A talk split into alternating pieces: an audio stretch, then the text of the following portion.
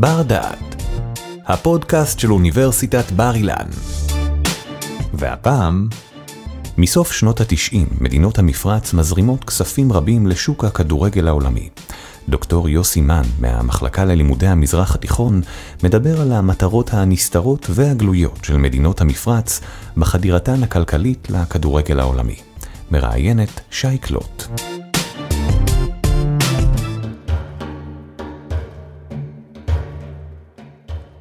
שלום וברוכים הבאים לבר דעת. האם כדורגל הוא יותר מאשר ספורט? האם כדורגל הוא כלי שמדינות יכולות לעשות בו שימוש בכדי להשפיע על התדמית שלהן בעיני שאר העולם? אנחנו רואים לנגד עינינו. בשנים האחרונות, קבוצות מכל הליגות באירופה מנוהלות על ידי מדינות המפרץ וחברות בבעלותן. אם זוהי מנצ'סטר סיטי, הקבוצה הבריטית, מועדון הכדורגל העשיר בעולם כיום, מאז נרכש על ידי קבוצת משקיעים מאבו דאבי בשנת 2008, או פריס סן ג'רמן הצרפתית, שנרכשה בשנת 2011 על ידי רשות ההשקעות של קטר בראשות נשיא המועדון החדש, השייח' נאסר אל-חליפי. מאז, פריס סן ג'רמן היא הקבוצה המובילה בצרפת בזכות התמיכה הכלכלית הקטרית ואחת הקבוצות העשירות בעולם. בכדי לבחון את הנושא ולהבין מדוע מדינות המפרץ מנסות לשנות את תדמיתן באמצעות חדירה לשוק הכדורגל האירופי, נמצא איתי כאן היום דוקטור יוסי מן. יוסי שימש כראש המחלקה למזרח התיכון כאן באוניברסיטת בר אילן. הוא מתמחה בחברה ובכלכלה במפרץ הערבי, בדגש בשוק האנרגיה.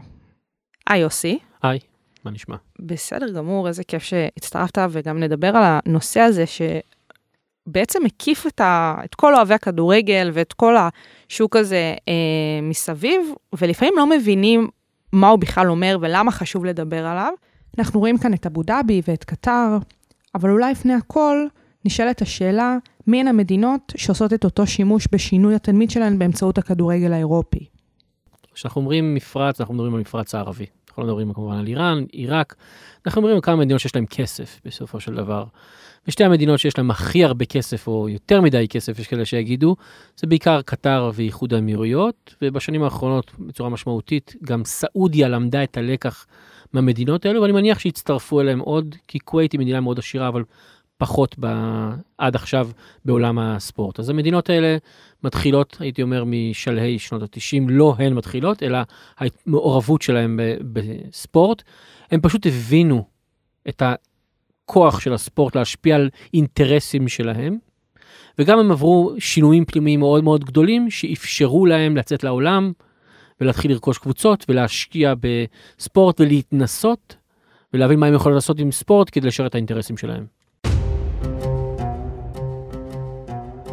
אתה מדבר על uh, אזור סוף שנות ה-90, אתה הסברת גם מי שלוש המדינות שנכנסו לעולם הזה, וזה שלוש מדינות בלי היסטוריה או מורשת ספורט, שהרבה פעמים כשמדברים על עולמות של ספורט, זה מאוד משפיע על מעורבות בתוך העולם עצמו.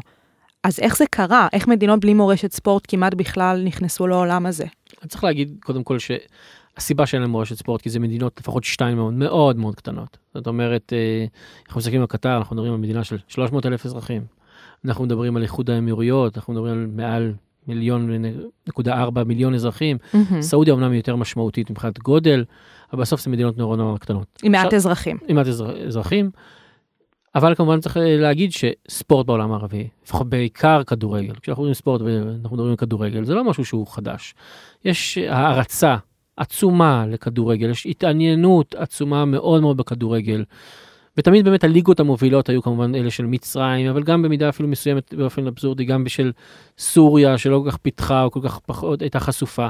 אז השיח על כדורגל תמיד היה קיים, ההערצה על הכד... מה שנעשה בכדורגל האירופאי תמיד היה קיים. יש השפעה על המנדט הבריטי שהיה באזורים האלה בתקופת המנדט, שהשפיע אולי התרבות של הכדורגל הבריטי?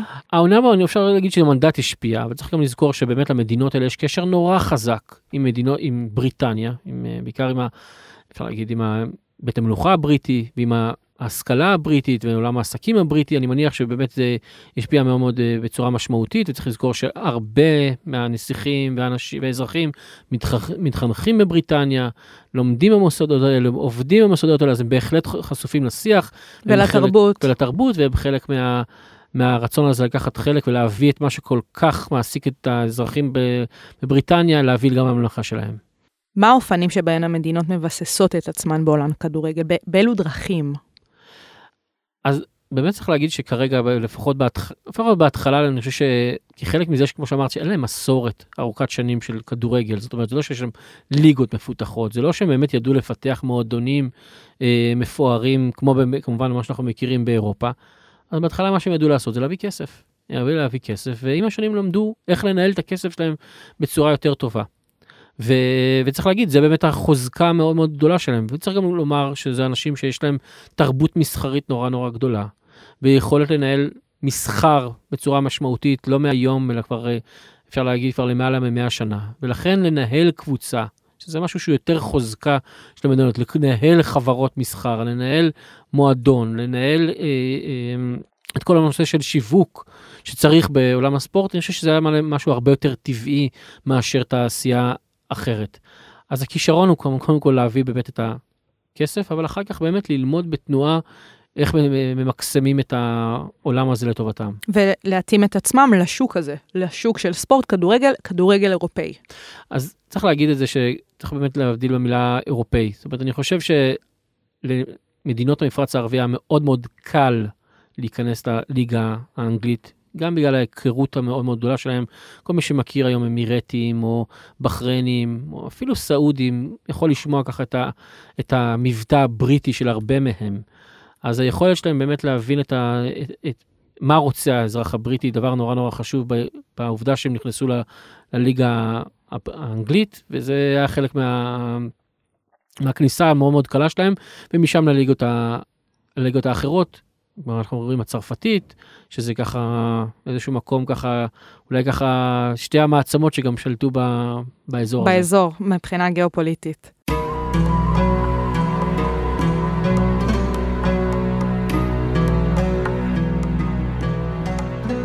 אם אנחנו מדברים באמת על המדינות שנמצאות בתוך העולם הזה, בתוך השוק הזה, האם האינטרס של כל אחת מהן זהה ביחס של למה הן בכלל נכנסו לעולם של הכדורגל, או שכל אחת מהן מגיעה עם איזשהו אינטרס משל עצמה? אז אפשר באמת לאפיין כמה דברים, מה כולן רוצות. ואחר כך להגיד מה השוני שלהם. מה כולן רוצות? הם כולם רצו לעשות כמה דברים. קודם כל, ובראש ובראשונה, למתג את עצמם מחדש. Mm-hmm. זאת אומרת, הם היו מדינות עם הרבה כסף, ובלי הרבה, אולי נקרא לזה בלי הרבה אישיות. ולאט לאט רצו לפתח, באמת לשים את המדינות האלו כמרכז של uh, חדשנות, של מרכז בינלאומי של, uh, של ספורט, של מרכז בינלאומי של תקשורת, כמו שאנחנו רואים באל-ג'זירה. אז המדינות האלו רואות בכדורגל דרך למתג את עצמן מחדש, ואת זה הם עשו בצורה מדהימה. זאת אומרת, אין מישהו היום שלא יודע מי זאת קטר, למרות שהיא מדינה נורא נורא קטנה. נכון, ו... אולי לא למקם על המפה, אבל מכיר בוודאות את השם. נכון, ואין מישהו היום שלא יודע מי זה מוחמד בן סלמן, ואין מישהו שלא מכיר את היריבות הזו בין הקבוצות הכדורגל שמזוהות עם איחוד האמירויות לבין קבוצות הכדורגל של קטר. זה ברור, זה בשיח שלנו, אבל מעל הכל העלה את המעמד של המדינות האלו. אז קודם כל תפקידם של קבוצות הכדורגל זה למתג מחדש את המדינות האלה. זה דבר שהם עשו והם הצליחו בו בענק. הדבר השני, והדבר אולי שהן רואות את המשימה החשובה לא פחות, זה גיוון הכלכלה. כי מעבר לחולצות יש משהו הרבה יותר חשוב, זה מה כתוב על החולצות. Mm-hmm. וכולנו היום מכירים את איתיחד, וכולנו מכירים את פליי אמירייטס ופליי קטר, בעצם אנחנו, את חברות, את התעופה של המדינות האלו, שזה בעצם ניסיון לא חדש, לגוון את הכלכלה של המדינות האלה, לא להישען רק על מקורות אנרגיה ועל אותם שווקים מסורתיים, אלא להביא הכנסות משווקים חדשים, להפוך אותם להאב של תעופה מאוד מאוד חשוב וחברות תעופה מובילות. ואני לא יודע להגיד מה ההשפעה של הכדורגל ככה על, על הצמיחה שלהם, אבל בהחלט אנחנו מדברים על חברות שנמצאות היום בחמישייה הראשונה של חברות התעופה העולמיות, ואני מניח שהפרסום דרך הספורט בהחלט עשה להם עבודה מדהימה. זה במובן הקולקטיבי של כל המדינות יחד, כמו שאמרת, גם גיוון הכלכלה וגם במידה מסוימת ההכשר שהן מקבלות מהעולם המערבי. יש איזשהו הבדל בין כל אחת מהן מהבחינה של למה כל אחת נכנסה לשוק הזה? אז אני חושב שבאמת שאפשר להגיד שהדרך, זאת אומרת, כל אחת מהן השתמשה בספורט בצורה קצת אחרת. למרות המטרה היא אותה מטרה, אבל כל אחד אה, רצה לעשות בזה שימוש אחר. ואני אתן לנו דוגמה, לקטר יש שם רע. נכון. נכון? יש שם רע מאוד ב- ב- בעולם, היא תמיד מעורבת, מעורבת בסכסוכים, לפעמים ניקח את זה בהיבט הישראלי, היא תורמת לחמאס, אם אנחנו רוצים עכשיו ככה, אנחנו שומעים ככה את התרומות שלהם גם לטליבן. כן, תמיד יש איזשהו כתם של טרור מעליה. נכון. אז בעצם אנחנו עושים פה הלבנה, אנחנו בעצם לוקחים מדינה שעד עכשיו הייתה מזוהה עם טרור, תורמת ל... ככה שמועות על טרור לאל-קאעידה, האחות הבעייתית במדינות המפרץ הערבי, אבל מצד שני, שחקנית חשובה מאוד בספורט, מארחת מונדיאל, עם תפקיד מאוד מאוד חשוב בעיצוב הכדורגל מחדש. אז זה יוצר לה רפיוטיישן מאוד מאוד חיובי, ומביא אליה אנשים מכל העולם, ותזכרו, אנחנו מדברים עוד מעט על מונדיאל בקטר, זה יוצר מיתוג מאוד מאוד חשוב למדינה שרואה את עצמה ומבינה שהיא בבעיה. אני חושב שאיחוד האמירויות לקח, היא סיפור אחר. איחוד האמירויות מעולם לא הייתה לה בעיה של דימוי, היא תמיד הדימוי מאוד מאוד חיובי. כן, יש להם משהו יותר נאור קצת ביחס נכון. לשאר מדינות המפרץ. בהיסטוריה שלהם, גם בגלל המיקום האסטרטגי שלהם, ככה איפה שנמצאים, וגם בגלל האוכלוסייה שנמצאת שם, הגיוון האוכלוסייה הרבה יותר גדול מקטר, יש בהם הרבה איראנים, ויש בהם הרבה הודים, ויש ערבים, ויש קבוצות, היום כמובן גם יהודים, וגם ישראלים. היא תמיד הייתה הרבה יותר מגוונת ורב תרבותית, ולכן גם נראית הרבה יותר סובלנית. קטר תמיד לקחה את זה להיבט של גיוון כלכלי. זאת אומרת, היא ראתה את זה, את הספורט כדרך לגוון את הכלכלה ולהסתכל על זה יותר בצד העסקי, איך אנחנו ממנפים את הספורט, את המימון הזה לטובת המיתוג החדש שלנו כמדינה שמגוונת את, הכ... את הכלכלה. אני חושב שסעודיה היא, היא ככה איפשהו באמצע.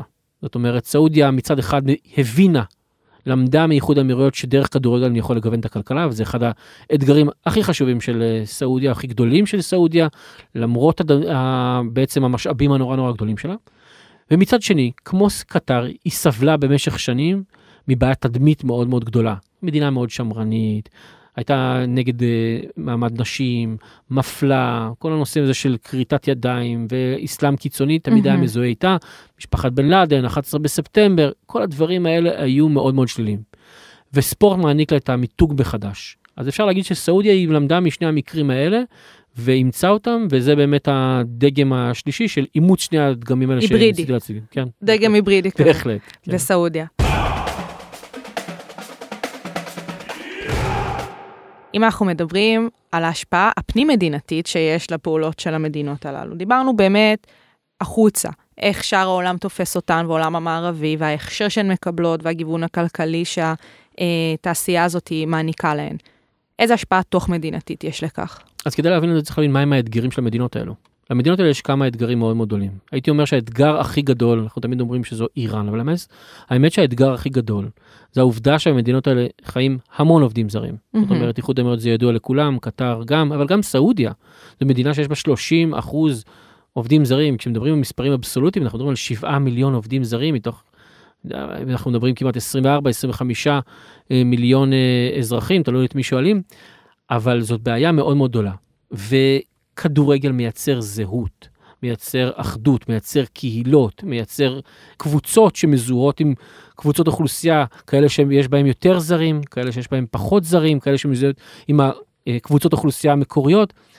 תפקידו של הכדורגל הוא קודם כל גם ליצור איזה זהות לאומית. המלחמה המודרנית בעצם עברה למגרש הכדורגל. ממש ככה, זאת אומרת, יש קבוצות שמזוהות עם העובדים הזרים יותר, ויש קבוצות שמזוהות יותר עם האוכלוסייה המקורית.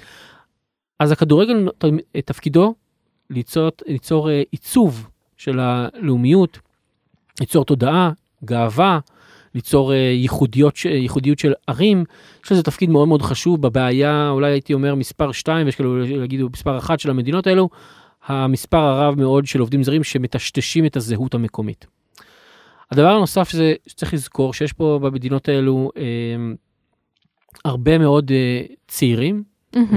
והצעירים כאילו היו רוצים לראות uh, מדינות שהן uh, חלק מהשיח הבינלאומי. זאת אומרת, uh, היום כמעט כל מדינות העולם מגיעות בנבחרות הכדורגל שלהם, בנבחרות הכדורסל, בספורט באופן כללי.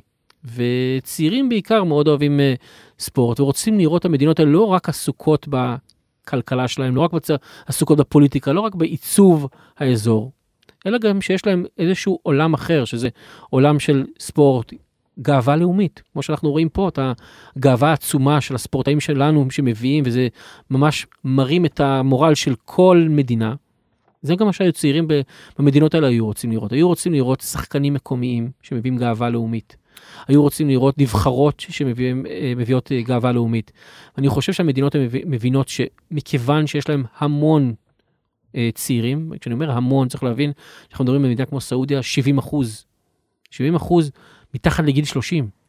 באיחוד האמירויות, אנחנו מדברים על כמעט 80 אחוז עד גיל 40, 42, זה מדינות מאוד צעירות. כן, זה אחוז מטורף. והצעירים האלה רוצים משהו מעבר, לא רוצים רק הכסף, הם כבר קצת אה, מכירים אותו טוב, הם רוצים גם גאווה לאומית, והכדורגל מביא את הגאווה הלאומית בצורה מאוד מאוד אה, משמעותית. זה אותם צעירים שגם הולכים לקבל את ההשכלה שלהם בחו"ל, מבריטניה, כמו שהצגת קודם לכן, או לאו דווקא?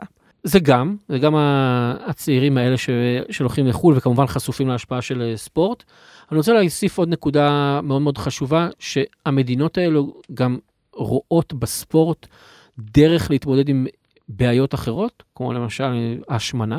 Mm-hmm. השמנה בעולם הערבי זו בעיה מאוד מאוד גדולה. זאת מגפה, כמו שאנחנו נכון, זו מגפה, כי תזכרו מה, מה, איך, איך פותחים את הבוקר בעולם הערבי, עם פיתה, לבנה, כל הדברים האלה, ומודעות מוגבלת לספורט, וחלק מהתוכניות הלאומיות של המדינות האלו, זה א', להאריך את תוחלת החיים, ב', להתמודד עם המחלות הקשות ביותר של העולם הערבי, שזה סכרת והתקפי לב.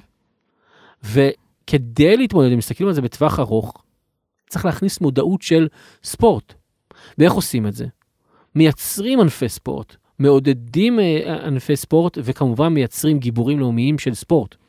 וכאשר בעצם הם רואים גיבורי אה, ספורט, וכאשר הם רואים שהמדינה משקיעה בספורט, אם באמצעות כדורגל ובאמצעות ענפים אחרים, במארחת משחקים, זה יוצר מודעות מאוד מאוד גדולה, ופותר בעיות מאוד מאוד גדולות של הרבה יותר עמוקות. כמובן של היבטים בריאותיים, כמו למשל תוחלת חיים, אבל איזושהי גישה חדשה. שאנחנו קצת רגילים לראות את השייח, השייח הסעודי השמן, וזה שקונה את העולם, אז השייח הסעודי החדש, שהוא גם יכול לקנות את העולם, גם עשיר, אבל הוא נראה מאוד מאוד... אה, אבל בריא. אבל בריא, בהחלט. ומה העתיד? אתה הזכרת גם באמת את המטרות uh, בהקשר הבריאותי, הזכרת את המונדיאל הקרב ובא, שיש מעליו המון המון סימני שאלה מהבחינה של mm-hmm. שחיתות כמובן. איפה אתה רואה את הדברים האלה מתפתחים הלאה? אז קשה להגיד את העתיד, אני יכול להגיד מה, מה הן רוצות. כשאנחנו מסתכלים על ההגדרות, מה המדינות האלה רוצות, הן רוצות, הן מגדירות בצורה מאוד מאוד ברורה מה הן היו ואיפה הן היו רוצות. היעדים שלהן. נכון. כלומר, למשל, הם היו רוצים לראות את עצמם מגיעים לכל מונדיאל. הם היו רוצים לראות כמה מדליות של זהב או כסף ארד בכל אולימפיאדה. יש להם גם המון יריבויות באליפות אסיה, לא רק במונדיאל. נכון, אז בעצם מגדירים לעצמם יעדים מאוד מאוד ברורים, איפה הם היו רוצים לראות את עצמם ספורט, איפה הם היו רוצים לראות את קבוצות הכדורגל שלהם, איפה הם אה, היו רוצים לראות את ה... אה, אפילו לדבר על ליגה, ליגה של, לא רק של הליגה הפנימית, אלא ליגה של מה שנקרא GCC, ליגת המדינות המפרץ הערביות, ליצור ליגה פנימית כזאת, כמו ליגה דרום אמריקה. כן, ליגת האלופות. נכון, ליגת האלופות. יש פה שהוא איזשהו חזון מאוד גדול, הרבה יותר גדול של איפה המדינות האלה רוצות לראות עצמם בשנים הבאות.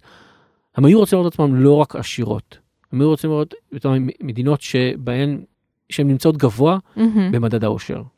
זאת אומרת, כדי להיות במדד האושר אתה לא יכול להיות רק עשיר, אתה צריך להיות גם מאושר, וחלק מהתפיסה של להיות מאושר זה להיות אדם בריא, אדם שעושה ספורט, אדם שיש לו גאווה לאומית מאוד מאוד גדולה, שהיא קשורה בהצלחות של ענפי הספורט של המדינות האלו. והן מבינות לאט לאט שכדורגל זאת אולי התשובה והפתרון. הן מבינות שהכדורגל הוא, הוא מחלה עולמית, היא מחלה בריאה, מה כן. שנקרא, שסוחבת המונים, ואפשר לייצר ממנו כל כך הרבה דברים, כמו שאמרתי, השפעה, גיוון כלכלי, תודעה, גאווה, עושר לאומי. אז מבחינה זו זה נראה לנו כמו בזבוז כספים הכי גדול, גדול, אבל זה ממש לא. אנחנו... זה בעצם איזושהי אסטרטגיה הרבה יותר חכמה ממה שאנחנו יכולים לחשוב. זהו, אנחנו ממש מבינים uh, לאט לאט uh, כמה ההשפעה שלהן הולכת ומתרחבת. כמו שאמרנו, גם כלפי חוץ וגם כלפי פנים וגם ברמה האזורית. נכון. זה הולך לכל כיוון. יוסי מן, המון המון תודה על השיחה הזאת. תודה לכם, תודה רבה. תודה שהאזנתם לנו. באפליקציית בר דעת מחכים לכם עוד הרבה פודקאסטים מחכימים.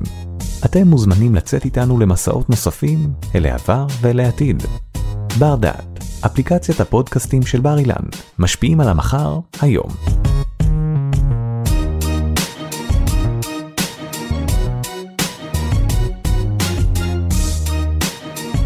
ערך והפיק אורי טולדנו. תודה על ההאזנה.